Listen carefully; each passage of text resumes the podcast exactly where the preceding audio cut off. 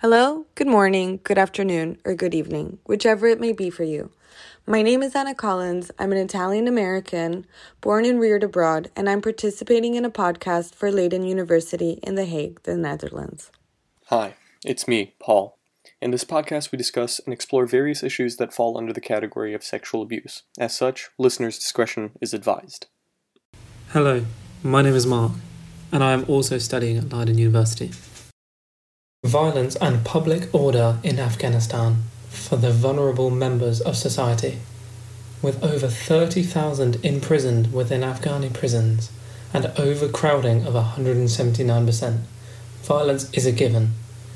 This podcast focuses specifically on three vulnerable groups age, gender, and sexual orientation. Honour killings get headline news. However, the day to day experiences of living with fear, threats, and intimidation, which women, children, and homosexuals experience at a greater level, are often ignored by the police and judiciary, leaving these groups exposed to violence, which in implication is state sanctioned. We'll start by looking at homosexuality. Homosexuality in Afghanistan is a somewhat difficult conversation. Due to the strong religious beliefs in the country, most people who identify as part of the LGBT community are forced to keep their relationship secret. On the 29th of February this year, the US and the Taliban signed a peace deal which would enable the Taliban to have a say in the governing of Afghanistan. Much of the nation's community fears this. This is because under Taliban rule, which lasted from 1996 to 2001, prior to the US invasion, homosexuality was, and still very much is, publicly condemned by the Taliban, and the punishments they dish out range anywhere from public harassment to death. It is very much considered a taboo subject in this region of the world. What's more is that the population simply does not know about gender identities and sexual orientation. In 2011, Afghan reporters asked men who had pride flags and symbol stickers uh, on their cars if they knew what, they, uh, what it meant. They did not know, and had assumed that it was, just as they put it, uh, another Western fad. However, upon finding out what the uh, stickers meant uh, and what they were there for, they were quickly removed so as not to be seen as supporters of the movement. On the one hand, homosexuality is frowned upon in Central Asian societies such as Afghanistan's, even in some cases a, a criminal offense. But on the other hand, homosexual practices can be traced back to centuries, uh, traced back centuries within Middle Eastern, Arab, and Muslim societies. Yet, any family member or private citizen is within their full legal right to report another person to the authorities on the basis of homosexual acts. In fact, if they, uh, they are expected to do so out of a sense of duty and honor, hence the name honor killings. Furthermore, prior to 2018's uh, Afghanistan Penal Code revamp, uh, it included an article, Article 398, uh, which offers lesser punishments to honor killings, provided the victim was engaging in adultery, homosexual acts, or fornication. This penal code, as previously mentioned, has been amended with the 2018 version. Um, thereby, however, the question of how this dichotomy can be explained arises. How can it be that such common practices yield such overblown consequences? To answer this question, one must turn to the cultural context of Afghanistan. Being openly gay versus direct, uh, discreetly is a matter of paramount importance in Afghanistan's culture. The don't ask, don't tell, so to speak, way of life uh, allows uh, for regular civilians to indulge in, in their desire while avoiding public prosecution from the authorities or vigilante honor killings the vast of the popu- uh, vast majority of the population is aware uh, of these acts. Uh, social circles in such parts uh, of the world are incredibly tightly knit, uh, and, and, very little information manages to stay secret. Uh, one must take into account that a large part of Afghanistan still follows the traditional tribal way of life, in which there are no secrets amongst the tribe. Nonetheless, no one speaks a word to anyone despite the fact that everyone knows everything. Uh, there are also other factors which have to be considered, uh, like wealth. If the person in question is, say, able to maintain enough power and wealth, they may continue as they were. However, once their circumstances change, more likely than not, public prosecution and persecution is on the table. To avoid such persecution and humiliation, men will often engage in the practice of the bachabazi, or dancing boys. To gain a more in depth understanding of this practice, we have based our case study uh, for this project on a documentary about this very phenomenon. I'll now detail exactly what this uh, case study entails. Naeem, a 13 year old boy from Peshawar, Pakistan, he's the subject uh, of this case study. Like many of the other cases of Bachabazi, he has no parents, is forced to live in terrible conditions, and lives with abusive family members. Because his parents died when he was younger, his older brother stated that he became rebellious and therefore his older brother started physically beating Naeem. Due to the beatings, Naeem ran away multiple times from his home, and on one such occasion, he was gang raped by four adult men. Bear in mind this was at the age of 10. Following this incident, Naeem became a child prostitute and eventually the abuser himself, uh, having admitted on tape to raping younger boys himself. Because of what had happened, Naeem became depressed, suicidal, and, and turned to drugs uh, to, in order to numb the pain. The documentary uh, finishes the segment with Naeem uh, leaving to Karachi in order to be rehabilitated and reintegrated into society. However, he ran away after three months. Unfortunately, this is not an isolated case. Tens of thousands of young boys across Central Asia are systematically kidnapped and raped in a practice that can be traced back hundreds of years. Whilst homosexuality is illegal, there is a significant underground abuse of boys, the Bachabazi, embedded in a tradition going back hundreds of years. Bachabazi is a term that literally translates to boy play. It is a practice involving young boys dressed in feminine clothing, their faces painted with dramatic makeup, and bells strapped around their ankles. These young boys, more commonly known in English as dancing boys, are made to dance for men belonging to the rich and powerful, as entertainment during soirees. Though little has been properly documented on said practice due to the difficulties in attaining such information, given the tight knit community in which it mostly takes place, namely throughout Afghanistan, the information that is out there paints a dismal picture. Unfortunately, the bachabazi practice isn't confined to young boys being disguised as girls solely for entertainment purposes. Each Bachabazi boy is taken from his family at one point or another, sometimes when he is as young as eight years old. The key is for him to have feminine features and, most importantly, no facial hair. These young boys are often sold by their families who simply can't afford to feed them, and their parents know exactly what their son is in for. Once the child is taken from his family, he immediately begins to fully embody his new role not only as a twirling dancing boy covered in bells and trinkets, but also as a submissive sexual partner to his owner and master to be made readily available whenever he pleases, and sometimes as a gift to one of his friends after a celebratory evening to take home for the night. Though each Bachabazi's master makes sure his young boy wants for nothing, he is trapped in a life of perpetual sexual abuse, objectification, and if exposed, imprisonment or even death. Let me now provide you with a little context. On the 15th of May 2017, Afghanistan's Ministry of Justice published the country's revised penal code in the official gazette. Article 427 of the revised penal code seeks to punish pederasty amongst other sex crimes. To clarify, pederasty is defined by the sexual activity between an older man and younger boy. Within said article, it clearly states that any person who commits pederasty should be sentenced to long imprisonment. Not only is the crime punishable by law, the article also sets out clear conditions referred to as aggravating conditions such as the person against whom the crime has been committed being under the age of 18 and the victim being a third degree relative of the offender. To sum it up, the Afghan Penal Code most definitely condemns pederasty and therefore the bachabazi practice as well. So, why is it that such a practice is still so rampant within the country? Afghanistan is a predominantly Muslim country, governed not only by Afghan law, but also by Sharia law and tribal law. Most Afghans belong to the Hanafi school of Islam. The minority Hazara community is Shia and belong to the Jafari school of Islam. Across the Islamic world, homosexuality is generally condemned as unnatural and as an offense to Allah. In the Hadith, second only to the authority of the Quran, the Prophet Muhammad reminds his followers that Lot and his people engaged in homosexuality, which angered Allah and destroyed Lot and its people.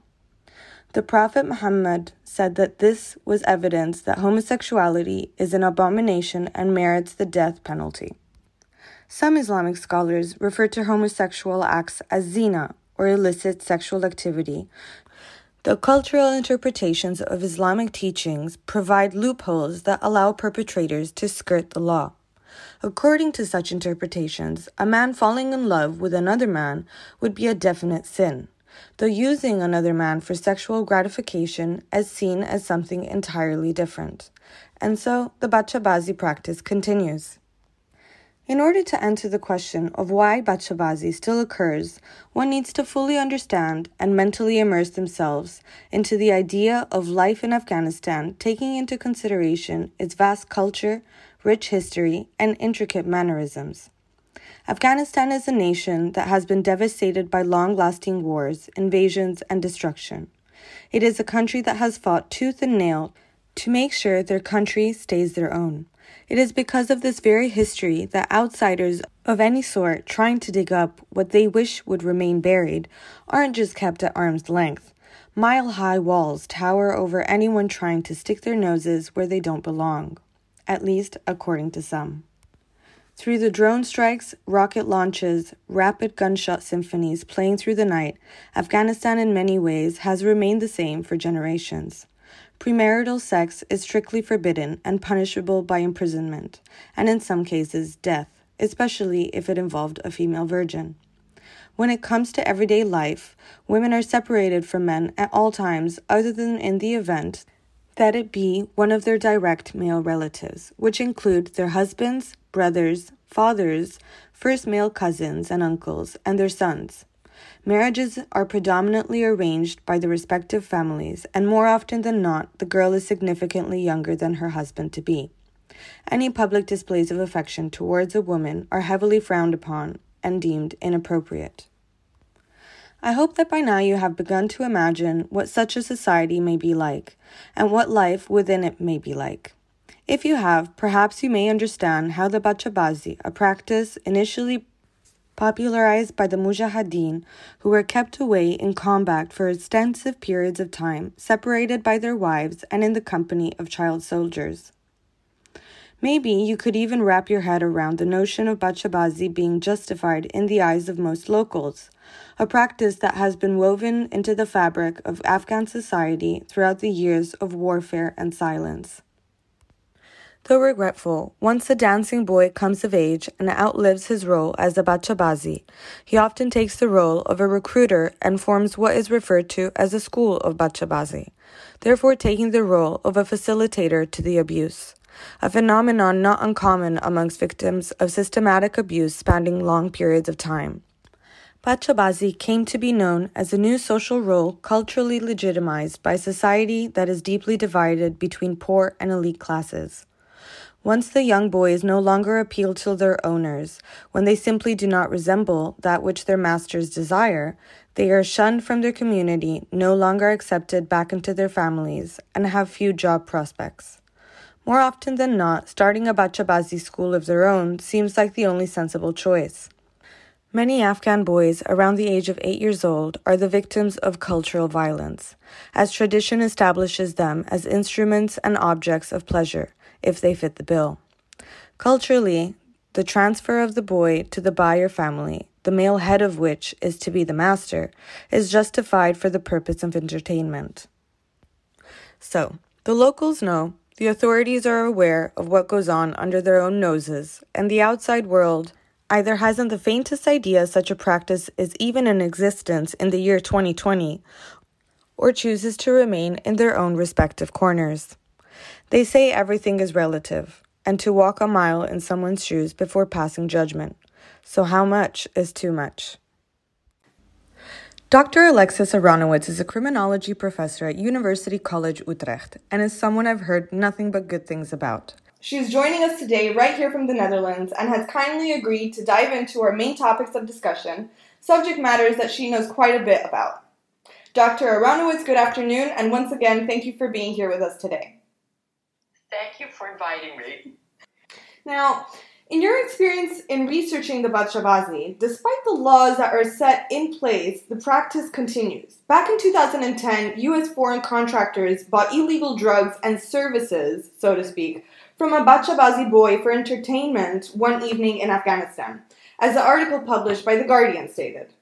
This made a bit of a roar within the West and then relatively quickly died down around the world. Why do you think that something as horrific as the systematic rape of children simply slips people's minds after a while? Okay, let, let me, that's a good question. Let me first explain to your audience what this practice of bachabazi involves. It's not just simply dressing young boys up in female clothing and having them perform at these all male parties, but it also involves the sexual exploitation of these children after these parties, which means that these children are very often sold to the highest bidder uh, for a night of sexual pleasure and then returned to their owners. Um, there are laws in Afghanistan that, that prevent child sexual abuse, that prevent pederasty. It's a practice that has uh, been, UNICEF has done a study, and UNICEF has argued that the practice is spreading. Uh, it's becoming more commonplace, and that the government refuses to do anything about it. I think that this has been attributed to the fact that this practice is being propagated by people in very, very powerful positions. Mm. Um, people that uh, there was a very interesting documentary called The Dancing Boys of Afghanistan. It was uh, done by Clover Productions. Najibullah, Najibullah Qureshi is an undercover journalist, uh, an Afghani himself, who goes back to the country and, and explores this practice. According to this and other academic articles that have been written, the people that are using these boys in those types of situations are wealthy men, they're powerful men, they have government influences, they, they corrupt police officials and judges. Um, these are the people that are supposed to be enforcing the rule of law to prevent that kind of abuse against children, and these are the kinds of people that are profiting either from corruption, from being paid, or the same people that are participating in this practice. Um, why has it slipped people's minds? It slipped people's minds the way anything slips people's minds once it's no longer in the media. Um, the national, the UN rapporteur on violence against children um, has drawn attention to it, and everyone agrees that it's a practice that shouldn't be allowed to exist, but yet no one wants to take the first steps to eradicate it. Mm-hmm. Well, and again, according to your experience, do you believe the men who own these boys feel any sense of remorse or shame? In reading your paper, I in fact read that you know quite a bit not only about the Bachabazi, but as you just stated, the mechanisms and the dynamics that are involved, as well as the background information that plays into allowing this practice to perpetuate. So, do you believe that these men do feel shame, or do they feel remorse, or do they just go on doing what they've been doing for centuries?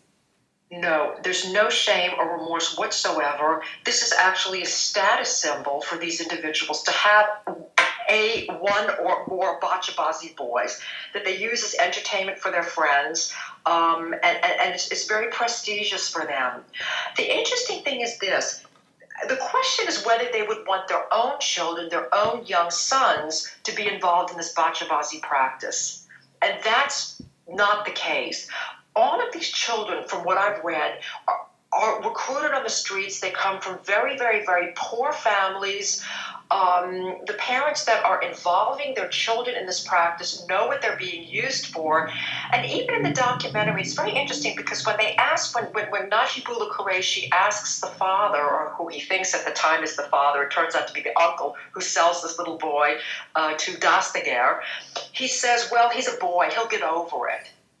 And that, and so even the parents that are selling their children into this practice know what's happening, and yet they they allow this to happen. But this is very, very interesting, and this is what I want to point out. You, see in one in one situation, this is not only in this documentary, but this is also in other academic literature. these boys, despite the sexual abuse, are living in nice homes. They're living in wealthy homes. They have nice clothes. They're going to parties with, with you know, wealthy men. And this also provides a, set, a sense, as, as, as difficult as, as it is for us to imagine, it provides a sense of status for these boys as well, too.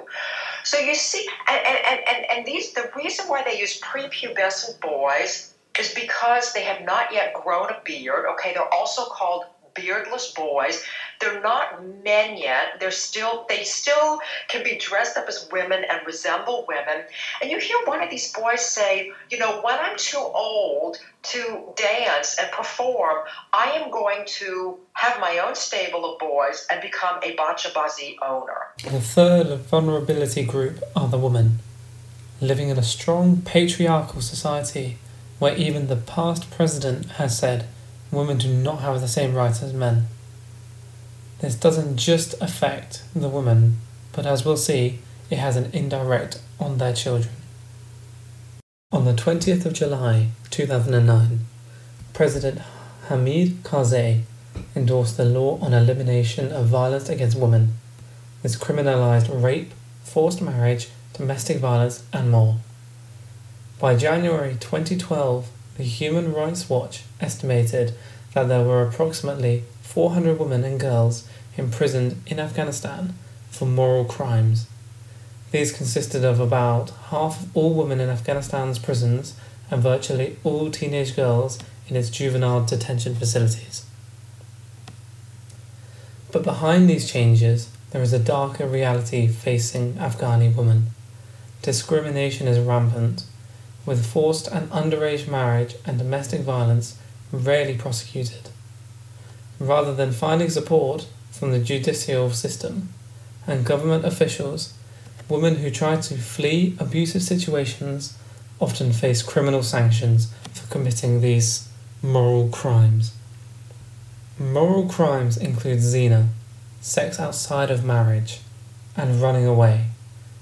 The Supreme Court of Afghanistan has formally endorsed this discrimination by publicly instructing the country's judges to treat running away as a crime, despite the absence of this offence in Afghan statutory law.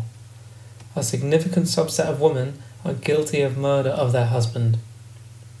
53.5% of women and girls are sentenced to more than four years in prison, of which over half will be detained for more than 10 years, often based on confessions that they cannot read and have not had read to them without recourse to legal counsel. By the 31st of October 2018, the prison population had exponentially increased, with women prisoners reaching 780, 2.6% of the total prison population. Overcrowding was recorded at about 179%, approximately. Once in prison, it is hard to get a clear understanding of their quality of life. When the Human Rights Watch attempted to interview prisoners, guards and prison directors remained in the room or passed through frequently, making the question about current prison conditions. We too have found it impossible to get interviews with prisoners on their experiences of prison life. However, it is possible to look at the peripheral factors notably the ratio of children to women within the prison. In 2011, the Afghanistan Analyst Network reported that of 560 female prisoners, there were 260 children living with them. NATO reports that Herat prisons had 140 female prisoners with 79 children in 2013. Repeated references are made to the number of women incarcerated while pregnant, with those giving birth often denied access to medical health as doctors can refuse to attend due to the social stigma. The United Nations article on statistics, female prisoners and their social reintegration, says that pregnant women and women with young children should not be imprisoned unless absolutely necessary. When the offence is committed by a pregnant woman or a mother with a baby, sentences may be deferred, for example, until the child reaches a certain age and reviewed at that time. Afghan prison law states that a child up to the age of seven can stay with their mother in prison. However, this is often exceeded, as the children have no other place to go. In Kabul, women's prisons are deemed to be more advanced than provincial locations. 42 children were housed, with 155 female inmates in 2011. Samuel Amir Mohammed says, We try to make a good environment for the children, but prison is no place for children. Prison affects the psychology and habits of children. The children live with criminals, they are treated like criminals, and they will be most probably be future criminals. However, in most prisons, mothers have to share their food rations with their children. Food shortage can lead to desperate and irreversible decisions.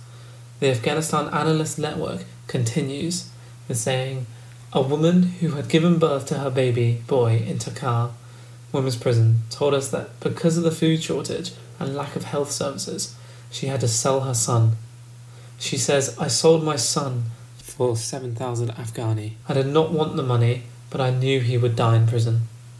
Food shortage is not the only fear. The UN conducted 56 interviews with female prisoners in Afghanistan and found that 14% talked about being beaten by the police, two people were beaten in district prisons, and one told of sexual abuse. Even between prisoners, violence is common, possibly increased by the overcrowding. Kabela, held in Badam Bagh prison, Kabul, and reported by the BBC says, broke my teeth and injured my hand because I fight with anyone with my roommates, officers, and guards. I remember when I tried to escape. I have an eye weakness because they used spray on me when I tried to fight them. Since Afghanistan increased the use of female only prisons with female guards, financed by Western donors, for example, Badam Bagh in Kabul, was financed by the Italians. Life has improved for these women. Previously, females were held in male prisons with separate cells, with reports of sexual exploitation in Badghis, Ghor, and Logar. However, in the provinces, the women remain in men's jails, where even a visit to the bathroom can lead to being unsafe. Amnesty highlighted that the best interests of the child should be made a priority and that the women should be held separately from the men.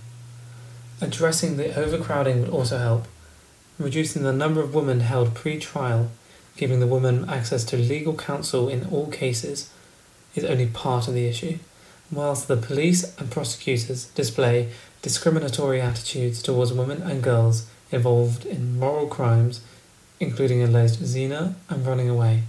Women in Afghanistan will remain vulnerable to violence, incarceration, and their children will spend their early years within the prison system. Joining us now is Gary Collins, a lawyer and former UN official with postings in Palestine, the Balkans, and Afghanistan.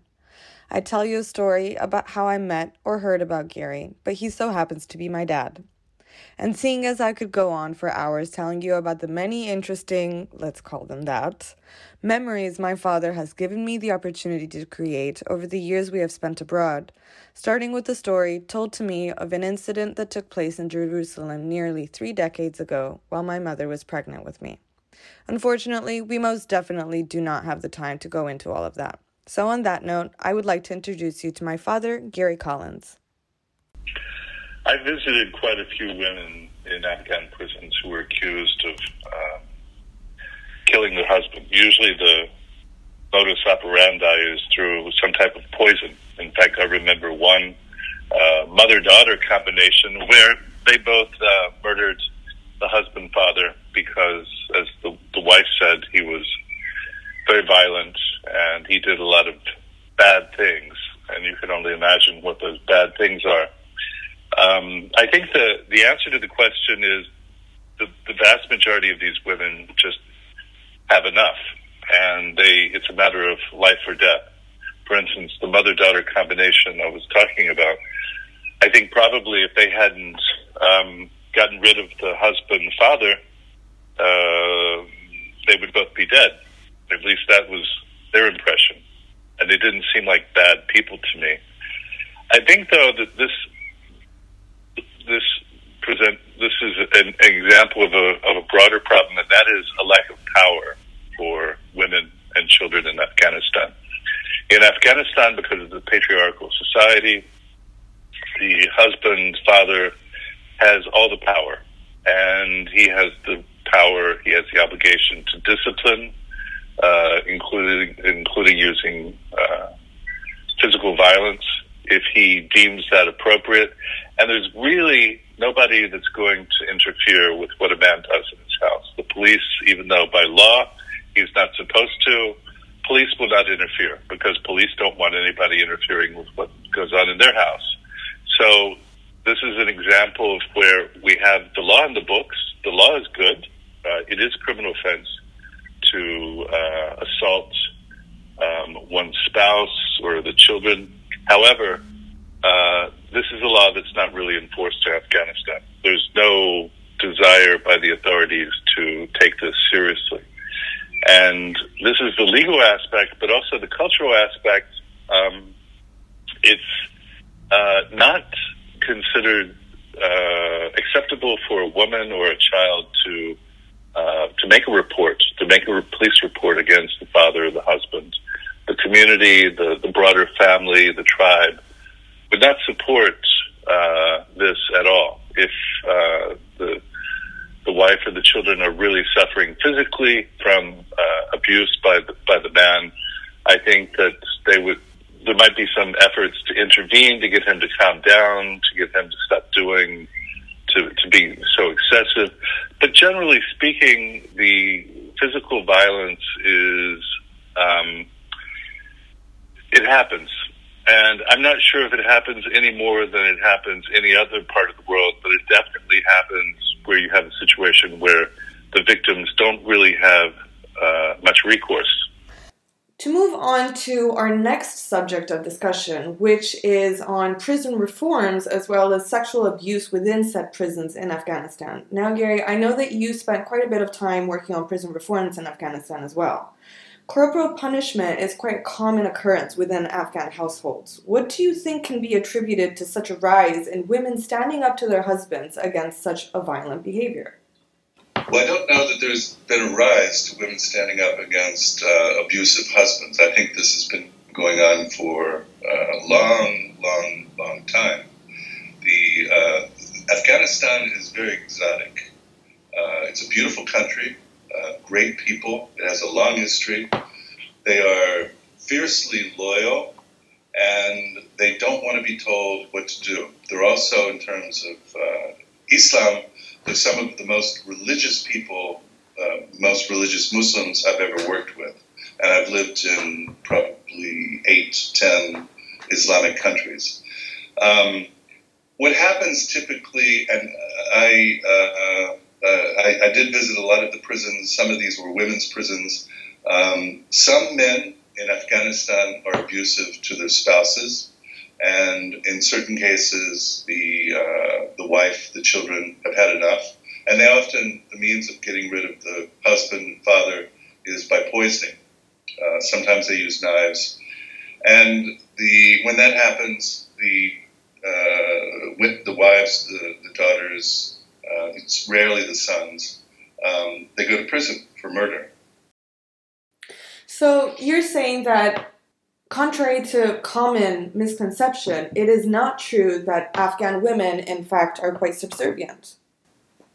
Um, they, there are cultural uh, norms in Afghanistan that are different than the West, but I know a lot of Afghan women that are extremely strong. I had some working for me.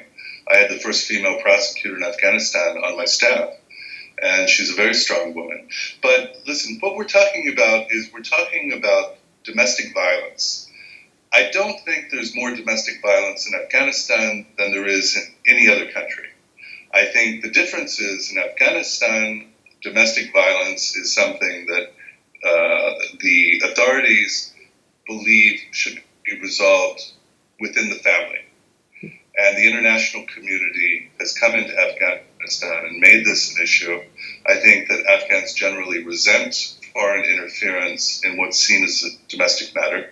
But I think it's important that people in the West understand that Afghan men are not more violent than Canadian men or Norwegian men or any, anybody else. Neither are Afghan women more subservient than any other women. They know how to get what they want. And um, the, the issue is that in Afghanistan, government authority does not, the remit does not extend into the household. Now, by law, yes, they could do that. And that's because we ran through provisions in the penal code uh, providing that these domestic crimes are, are crimes in the country, but they're not enforced. Now, continuing on this subject, what are the biggest obstacles these women face once Afghan police officials drag them away? What do you believe are their worst fears when being imprisoned? Uh, women in prison uh, are really hard pressed. The in Afghan society, a woman who goes to prison is shamed. The whole family is shamed. Usually, her husband will divorce her, which is very easy under Islamic law. Um, when one of the programs we had with uh, the UN was we wanted to provide some type of technical training to these women in prison so that they would be able to get jobs when they got out or certain have a certain trade. Usually, when you're talking about uh, women's training, immediately people uh, mention knitting or sewing or cooking or something like that. But uh, these these women also took classes where they learned to read and write. Uh, uh, the illiteracy rate in Afghanistan is well over 50%. For women, it's probably closer to 70%. So reading and writing is not a given. Um, some of the women uh, started studying um, English, um, but a woman who goes to prison, normally her small children are, are uh, put in prison with her. And what kind of living conditions can they be expected to live in? Well, Afghanistan is a very poor country, and living conditions for most people, even outside of prison, are not very good. Lack of running water, lack of electricity. Um, the, the people are pretty poor. In the prisons, as you can imagine, it's much worse. The, uh, the United Nations uh, has, through donor funding, uh, has made a lot of improvements, especially to women women's prisons to improve the provide them with some sporting facilities, some sewing machines, so they can learn like that. But it's not it's not that good. But I, I, I want to say I've been to a lot of the men's prisons in uh, Policharki, which is north of Kabul, to Jalalabad, which is by the Pakistani border, and the men's prisons are not very good either. We hope that you have found our podcast sufficiently informing on some of the many issues in the Central Asian region. Should we choose to ignore such issues as a society, we will not progress. The information and the cases we have presented we wish to be passed on so as not to be forgotten, and whilst these issues may be far away from our own lives here in the West, one must never forget to have compassion and empathy for one another.